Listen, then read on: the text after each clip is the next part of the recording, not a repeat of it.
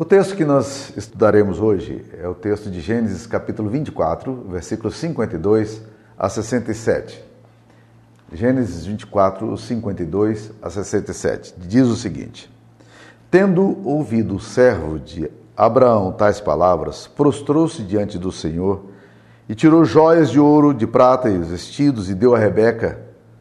Também deu ricos presentes a seu irmão e a sua mãe. Depois comeram e beberam, ele e os homens que estavam com ele, passaram a noite. De madrugada, quando se levantaram, disse o servo: Permite que eu volte ao meu senhor. Mas o irmão e a mãe da moça disseram: Fique ela ainda conosco alguns dias, pelo menos dez, e depois irá. Ele, porém, lhes disse: Não me detenhais, pois o Senhor me tem levado a bom termo na jornada, permite que eu volte ao meu senhor. Disseram-lhe: Chamemos a moça e ouçamo-la pessoalmente. Chamaram, pois, a Rebeca e lhe perguntaram: Queres ir com este homem? Ela respondeu: Irei. Então despediram a Rebeca, sua irmã, e a sua ama, e ao, seu, e ao servo de Abraão e a seus homens, abençoaram a Rebeca e lhe disseram: És nossa irmã se tu a mãe de milhares de milhares, e que a tua descendência possua a porta dos seus inimigos. Então se levantou Rebeca com as suas moças, e montando os cavalos, seguiram o homem. O servo tomou Rebeca e partiu. Ora, Isaac vinha de caminho de Ber-Laroi, porque habitava na terra do Negev. Saíra Isaac a meditar no campo ao cair da tarde, erguendo os olhos, viu, e eis que vinham camelos também Rebeca levantou os olhos e, vendo Isaac, apiou do cavalo e perguntou ao servo: Quem é aquele homem que vem pelo campo ao nosso encontro? E é o meu senhor, respondeu. Então tomou ela o véu e se cobriu. O servo contou a Isaac todas as coisas que havia feito.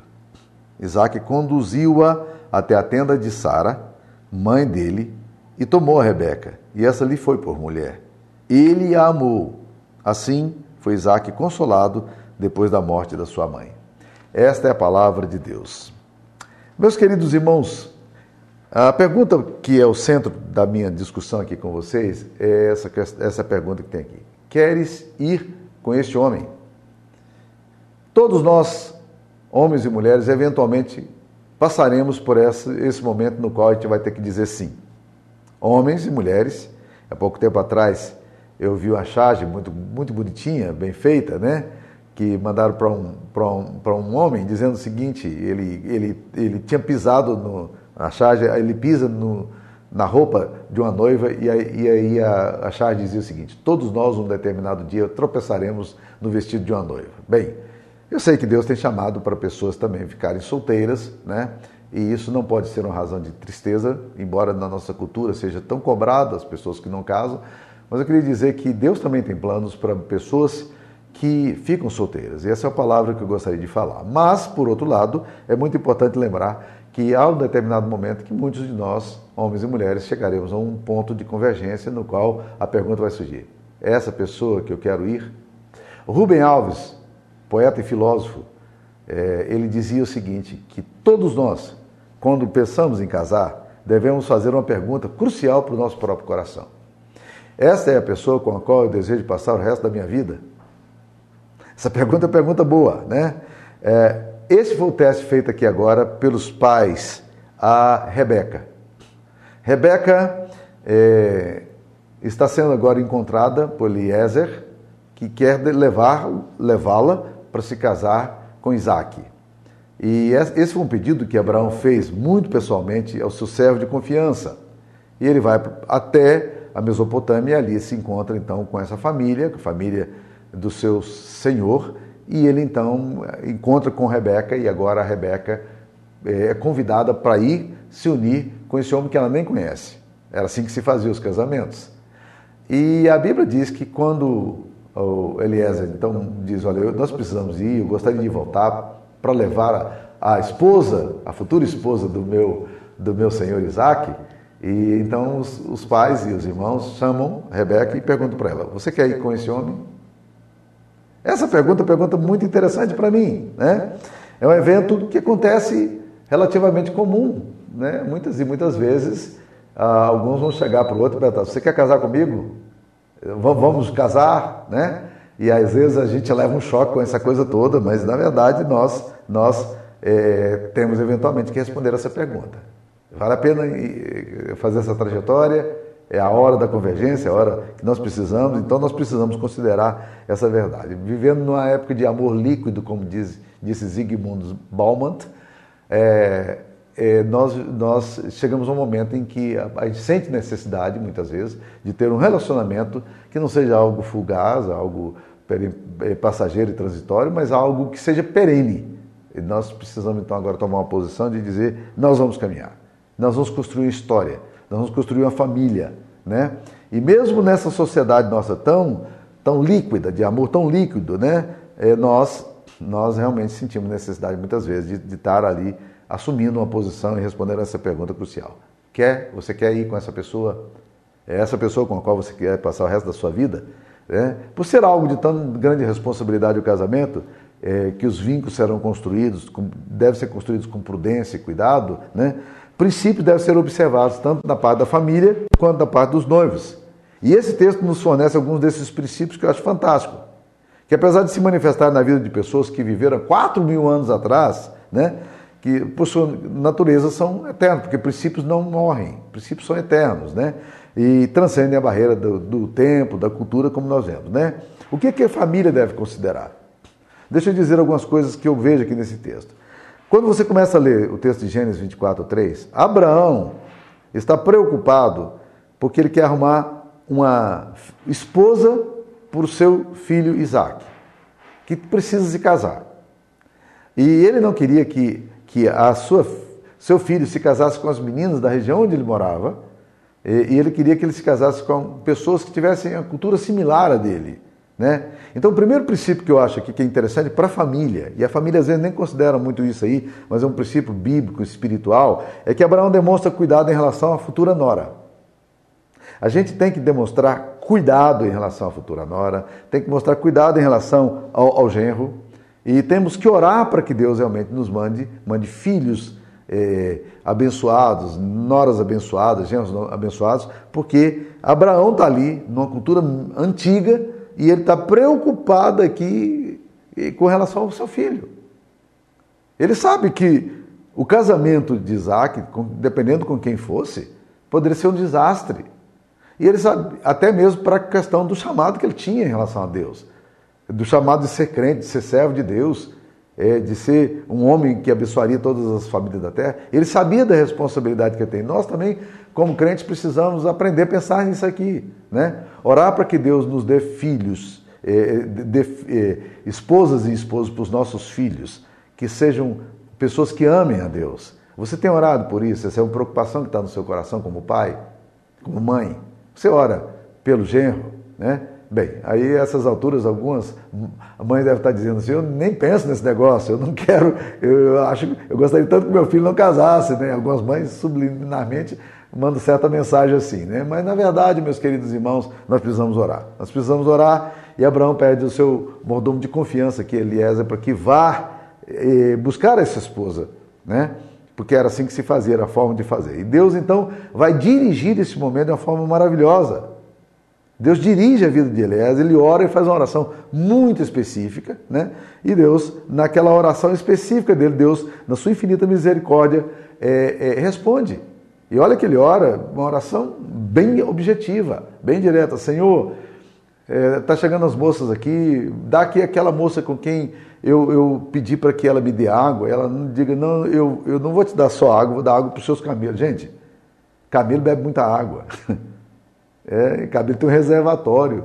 E aquela moça Rebeca com aquela disposição tremenda ali para servir. E foi a resposta da oração que Eliezer faz. Então, a primeira coisa, que, o primeiro princípio que a família deve considerar quando os filhos estão pensando em casar, ou quando estão na fase de namoro, a gente tem que considerar é, cuidado. Nós precisamos ter cuidado em relação a aqueles que vão, vão casar com os nossos filhos. Né? Mesmo porque a fé que nós abrigamos no nosso coração, ela, ela, ela precisa chegar à próxima geração. Eu sempre tenho dito que se você é, acha que a fé cristã é só para você, sem considerar os seus filhos, eu quero dizer que a palavra de Deus fala de, de um pacto geracional, que vai de geração a geração, tá? Deus está preocupado com os seus filhos, Deus está preocupado com os filhos dos seus filhos. E quando você lê o Salmo 78, o salmista fala lá que, que Deus está preocupado com os filhos que ainda hão de nascer, os filhos que nem existem ainda. Você ora por isso, você ora para que Deus abençoe as suas gerações, né? Então, o que que Abraão faz? Abraão ora aqui: Irás a minha parentela e daí tomarás a esposa para Isaac, meu filho. Gênesis 24, 4. Você vai lá e vai tirar lá. Muitos pais cristãos, influenciados pelo pensamento moderno, não têm preocupado com valores, convicções que precisam ter no coração daqueles que vão casar com os nossos filhos que são criados no caminho do Senhor. E a, a, alguns até defendem, não, pastor, mas é uma moça tão boa, é um rapaz de uma família tão boa, esse, essa pessoa tem um bom emprego. Gente, isso é muito importante. Mas não é disso que estou falando. Eu estou falando de gente que olha e está preocupado que essa pessoa que vai se casar com os nossos filhos sejam pessoas que amem a Deus. Aquele que vai casar com a filha sua, que seja uma pessoa que ame a Deus. Essa é uma preocupação espiritual. A gente preocupa com muitas coisas, óbvio, com os nossos filhos. O bem-estar deles, o, o, sucesso profissional, o sucesso na carreira, essas coisas todas a gente está preocupado, né? A autossuficiência deles, o bom emprego, o trabalho, né? Mas o grande desafio que nós temos hoje, meus queridos, é, é estar preocupado com a nossa geração em relação a com quem eles vão se envolver. Que tipo de vínculo espiritual tem essas pessoas que estão namorando os nossos filhos e as nossas filhas? Abraão tinha essa preocupação. Será que essa preocupação que estava no coração de Abraão eh, tem nas famílias hoje? Abraão não queria que seu filho se casasse com as cananitas adoradoras de Astarote e Baal. Será que nós temos preocupação de que nossos filhos não casem com pessoas secularizadas, que não creem em Deus em nada, aliás, que rejeitam a Deus, ou que se curvam diante de, de ídolos, diante de entidades e adorem outros deuses que não são deuses? Será que nós temos essa preocupação? Então, muitas, muitos jovens têm se casado com pessoas de outros valores, espirituais e morais e que adoram outros deuses e não tem nenhum compromisso com o reino de Deus, com a igreja de Cristo, o que vai acontecer com os filhos e netos do futuro? Você tem preocupado com isso? Isso é uma preocupação que passa no seu coração? É? Em nossa casa, eu, Sara e eu sempre oramos para que Deus nos desse filhos benditos. E isso tem sido uma oração constante para nós.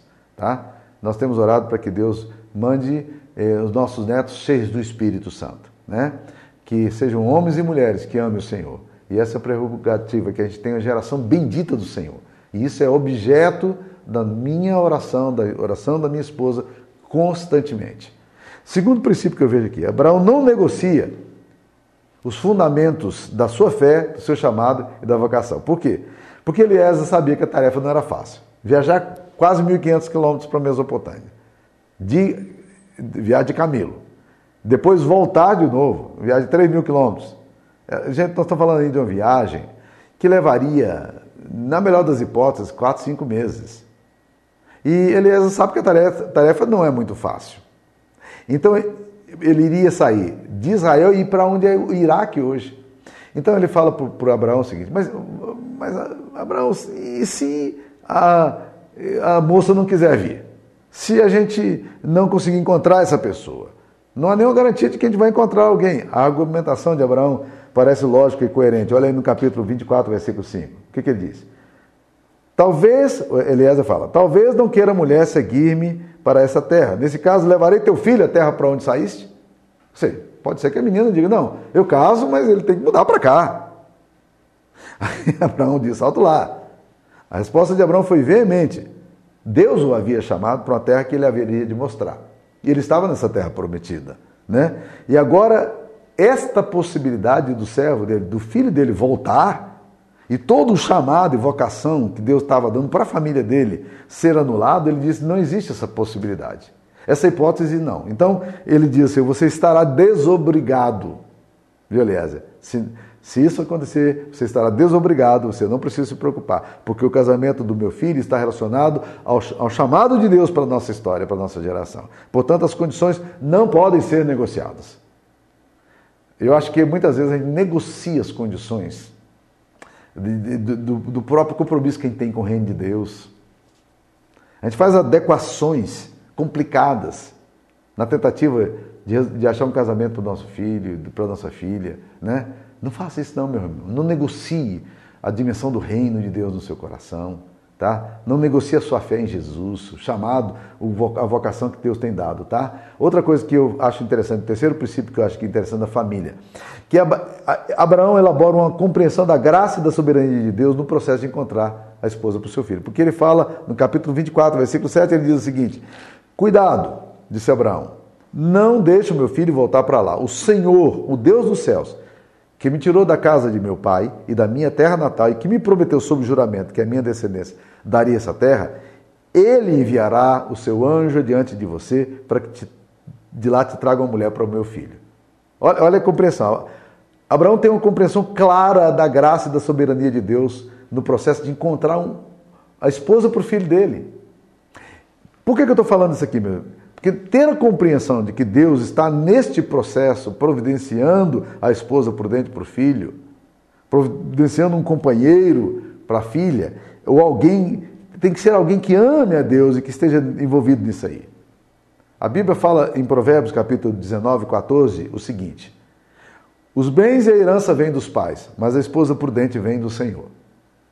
E Abraão entende isso aqui de uma forma tão clara que ele cria um clima espiritual no coração de Eliezer, que Eliezer chega ali, a primeira, ele ajoelha lá na terra estranha e fala: Senhor, mande, mande essa pessoa. Como é que eu vou achar essa pessoa aqui? Este clima espiritual deve fazer parte da compreensão dos lares cristãos, levando os filhos a orarem, a esperarem pelos seus cônjuges, a ver o casamento como uma experiência de sacralidade, é algo de Deus, algo sagrado.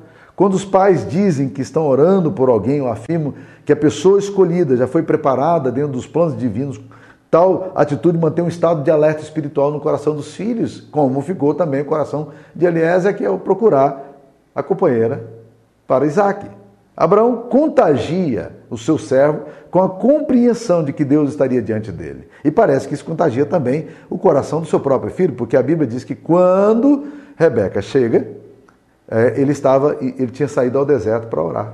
Olha lá no capítulo 24, versículo 63. Saíra Isaac a meditar no campo ao cair da tarde. E quando Rebeca está chegando, ele está lá orando. Ele devia estar vendo o pôr do sol, como eu gosto também de orar, vendo o pôr do sol, vendo o pôr do sol e glorificando a Deus, e, e muito provavelmente dizendo: Deus, que a pessoa que o Senhor está trazendo seja uma pessoa que realmente ama o Senhor e entenda a missão que nós temos. Eliezer, designado para a missão, também estava encharcado dessa, dessa esfera sagrada. Ele ora pedindo oração, orientação e discernimento, em Gênesis 24, 12 a 14. Ele glorifica a Deus quando vê a manifestação da sua benevolência, em Gênesis 24, 27. E ao encontrar-se com a família de Rebeca, ele faz questão de afirmar que aquele encontro que aconteceu há pouco tempo atrás, aquele encontro era obra de Deus. Gênesis 24, 48, quando ele diz: Prostrando-se, prostrando-me, adorei ao Senhor e bendiço ao Senhor, Deus do meu senhor Abraão, que me havia conduzido por um caminho direito, a fim de tomar para o filho do meu senhor uma filha do seu parente. Olha que coisa bonita, gente, né? Bem, essas são as considerações que os pais devem fazer, a família deve fazer. Bem, deixa eu tentar falar então agora das considerações que eu acho que os jovens devem fazer. A pergunta que, que os pais de Rebeca lhe fazem é a pergunta crucial. Quer, você quer ir com essa pessoa? No caso, fizeram a Rebeca. Você quer ir com esse homem? Essa é a pergunta também que os filhos têm que ouvir. Você quer ir com essa mulher? É essa pessoa com a qual você quer passar o resto da vida conversando? Vamos lá. Como é que ele deve ir? Como discernir que realmente ele deve ir? Primeira coisa que eu diria: vá.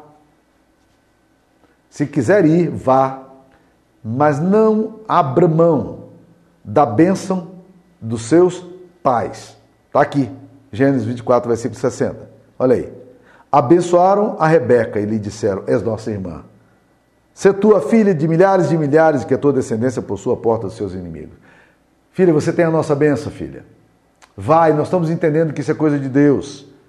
Que o Senhor te abençoe, que o Senhor multiplique os seus filhos, que você possa ser a mãe de milhares, que a sua vida seja abençoada. Ele tem a benção aqui de, de Betuel, que era o pai de seu pai, ele tem a, a benção da família, e ele, ele tem tudo. E isso, meus queridos irmãos, é uma coisa fantástica. Deixa eu falar uma coisa para vocês que eu ouvi alguns anos atrás e eu nunca me esqueci. Um velho pastor me disse um dia o seguinte: Eu nunca vi um casamento bem sucedido sem que os filhos tenham a benção de Deus e a benção dos pais.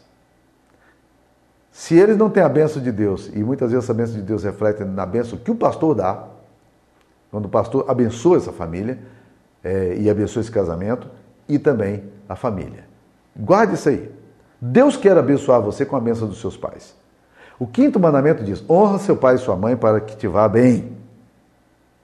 E prolongue seus dias na terra. Honra envolve relação, o elemento de, de submissão e obediência. Eu sei que tem muitos pais translocados, muita família doida, gente ruim da cabeça, neurótico, desequilibrado, mas eu sei também que Deus é Senhor de todas as coisas. E mesmo quando os pais são desequilibrados, se você orar a Deus e pedir a graça de Deus, a Bíblia diz uma coisa interessante em Provérbios 21, 1. Como ribeiros de água, assim é o coração do rei nas mãos do Senhor. Este, segundo o seu querer, o inclina. O rei é figura de autoridade. Mas eles são como. O coração dessa, desse rei que tem a, a autoridade é como o ribeiro de água nas mãos, nas mãos do Senhor. Deus inclina. Se você orar pelo seu pai, pela sua mãe, para receber a bênção que você precisa e da qual você não quer abrir mão, ao orar, Deus pode mudar o coração do pai e da mãe e pode transformar isso em bênção. Então, ore.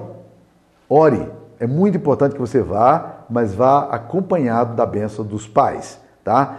A segunda coisa que eu acho interessante, que esse aqui nos fala, a, a, respondendo a pergunta, você quer ir com essa pessoa? Né? Vá, mas vá com convicções claras no seu coração. Olha o que o texto fala. Quando eles perguntam a Rebeca, queres ir com este homem? Está aqui no versículo, no versículo 58. Ela respondeu: Irei. Você acha que a, resposta dela foi a resposta de quem estava inseguro, estava com medo? Bem, deixa eu falar um pouco para você sobre a questão de medo de casar. Ah, todo homem, toda mulher, é, numa tomada de decisão de casamento, pode se sentir inseguro num determinado momento crucial da história, em que eles têm que tomar a decisão. E aí eles podem ficar inseguros em relação, será que estou fazendo a decisão certa? E algum incidente que aconteça. Mas eu quero te dizer uma coisa interessante. Quando nós estamos orando por isso, Deus começa a colocar segurança, convicções suficientes para a gente poder tomar uma posição como essa e assumir um compromisso. Suspeitas e desconfianças vão matar a criatividade e a graça no lar. Então, muitos assumem os compromissos com perguntas que às vezes são graves e não respondidas. E vão para o casamento com o coração carregado de suspeita, de insegurança, de que Deus está fazendo isso mesmo. Trazem incertezas profundas e crises, sem resolver, sem entender a seriedade do ministério, considerar que o casamento, aos olhos de Deus, é um projeto sem retorno. É, Deus, Deus quer que você case para a gente. O que Deus juntou, não separe o homem. Então não é uma aventura, não é uma experiência, não pode ser alguma coisa que você faça de qualquer forma, sem análise da implicação. Então, quando você decidir, quando, quando a pergunta vier para o seu coração, queres ir com esse homem, você tem as convicções que são suficientes para você tomar essa posição. Rebeca tem convicções dadas por Deus e ela está segura. Queres ir com esse homem? Irei. Certamente ela tem um monte de perguntas. Para onde estou indo? Qual é o país para que eu estou indo? Que viagem é essa? Né? Quem é esse cara? Ele é feio? Ele é bonito? Ela não conhecia Isaac. Entretanto, o coração dela está encharcado de convicções suficientes para que ela possa ir com segurança. Terceira coisa que você precisa fazer: você quer ir com essa pessoa? Então, vá com a bênção de Deus, primeiro ponto. Vá com convicções claras no coração, mas vá, terceiro lugar, vá, mas esteja atento aos sinais de Deus. Porque a Bíblia diz, aqui, mostra claramente aqui, que quando existe oração, nós podemos aguardar a confirmação de Deus. E é exatamente isso aqui, meus queridos irmãos, que, que eu percebo os sinais de Deus. Eliezer ora e pede uma confirmação direta de Deus, e Deus dá essa, essa confirmação. O que, que a Rebeca faz aqui agora? Ela, ela vai, ela está indo com esse homem. Mas os sinais estão muito claros. Ela ouviu o testemunho de Eliezer. E não foi uma vez só. Ele testemunhou isso para ela, depois testemunhou isso para a família. Ele falou que o pai que o seu patrão estava orando, né? É, é, é, Rebeca está imbuída de convicções profundas da decisão, mas ela também está tá percebendo sinais de Deus ali. Deus está confirmando. Esses sinais podem ser verificados na forma como essa pessoa encara a fé. Então, às vezes, você está orando por alguém, pedindo para que Deus te dê a resposta, mas comece a perguntar à pessoa com a qual você está tá se relacionando: como é que essa pessoa vê o reino de Deus? O reino de Deus ocupa o coração dessa pessoa? Como é que é a igreja na concepção dessa pessoa? Como é que essa pessoa vê a, a, a relação com a palavra de Deus? Ela é obediente à palavra? Ah, deixa eu falar outros sinais que são importantes aqui, tá? Como é que essa pessoa trata a sua a sua mãe? Como é que essa mulher trata os seus pais, os irmãos, a família? Como é que é o relacionamento dela? Então tente ver os sinais de Deus, meus queridos. Cláudio Duarte, muito conhecido pregador aí, ele conta a história de uma, de uma garota que chegou para ele e disse: Pastor, eu, eu, eu queria fazer uma pergunta para o senhor. Estou namorando uma pessoa muito, muito joia, é uma pessoa, é, é, é uma pessoa resolvida, ela tem um bom emprego ah, e está querendo casar comigo. Ele só tem um probleminha. Ele bate na, na mãe dele.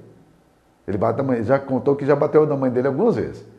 Eu, o, senhor, o senhor acha que eu deveria casar com esse homem? Aí o Cláudio Duarte virou e falou: Ah, minha irmã, claro que sim, uai. Eu acho que você devia casar sim. Sabe por quê? Porque a mãe dele tá velha, tadinha. Ele tá cansado de bater na mãe dele, que precisa bater na outra mulher agora. Então agora casa com ele para poder assumir esse lugar aí. Coitado da mãe. Vai ficar, a mãe dele vai ficar apanhando até quando?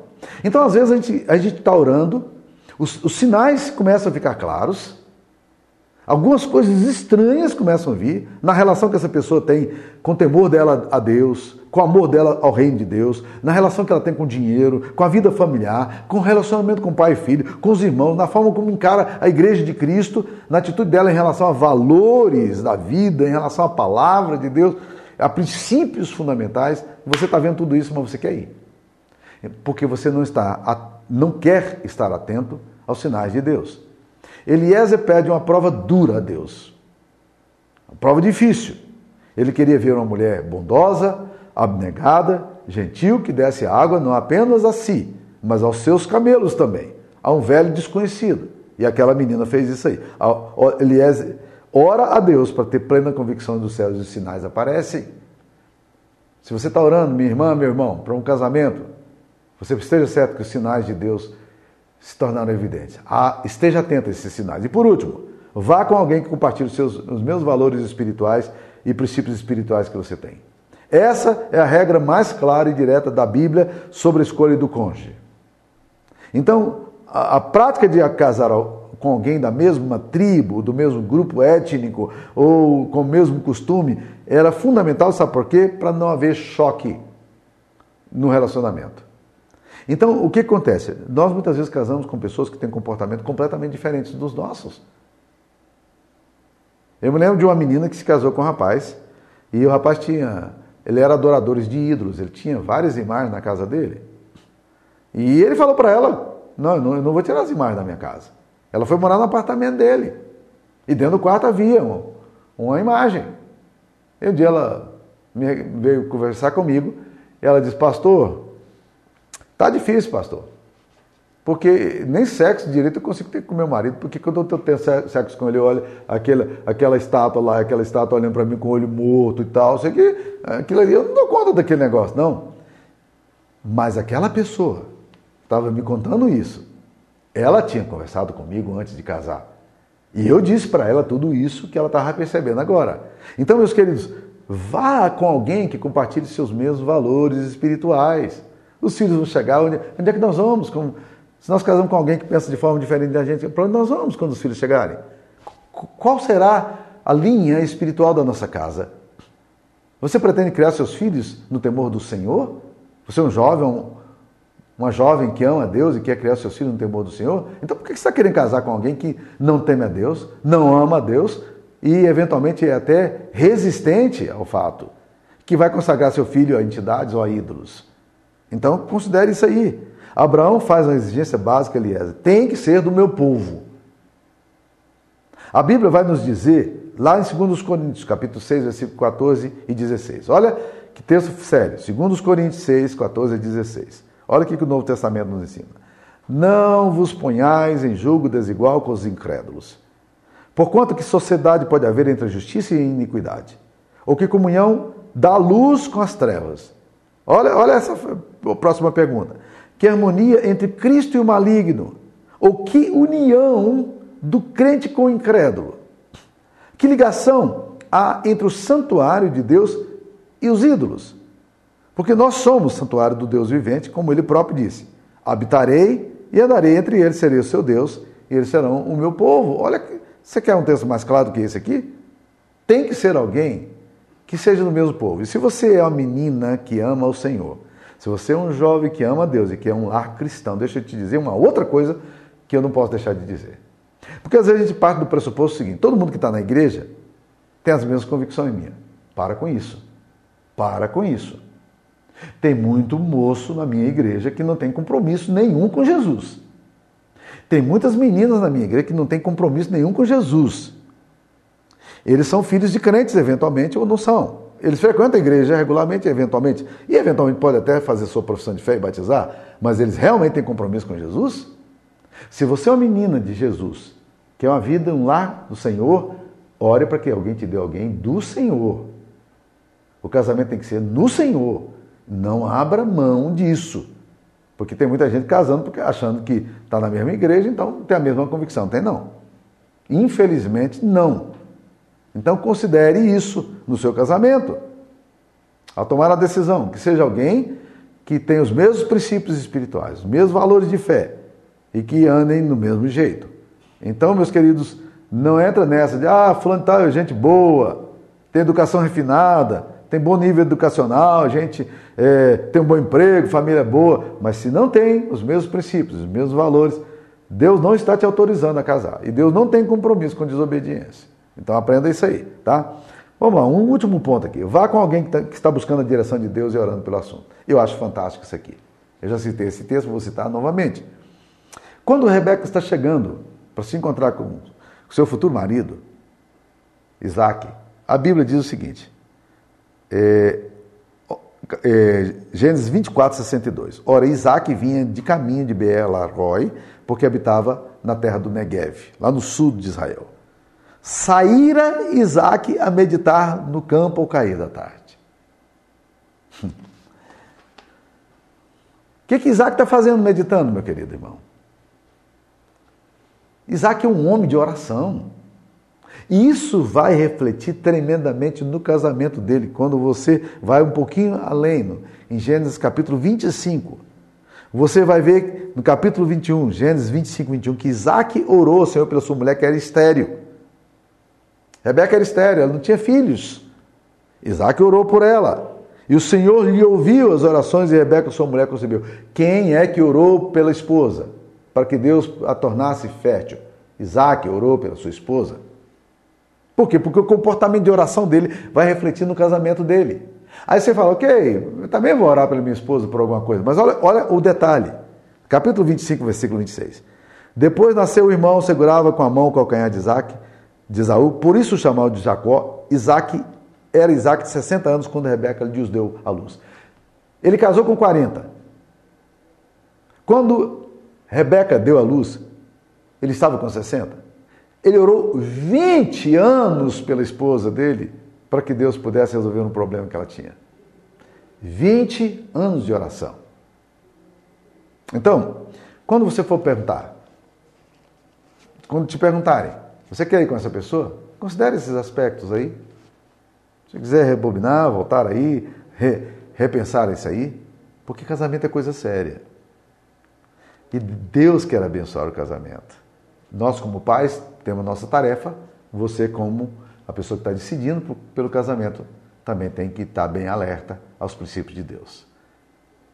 Que Deus abençoe a sua casa, a sua vida, o seu coração. Amém. Fique na paz do Senhor, uma boa semana.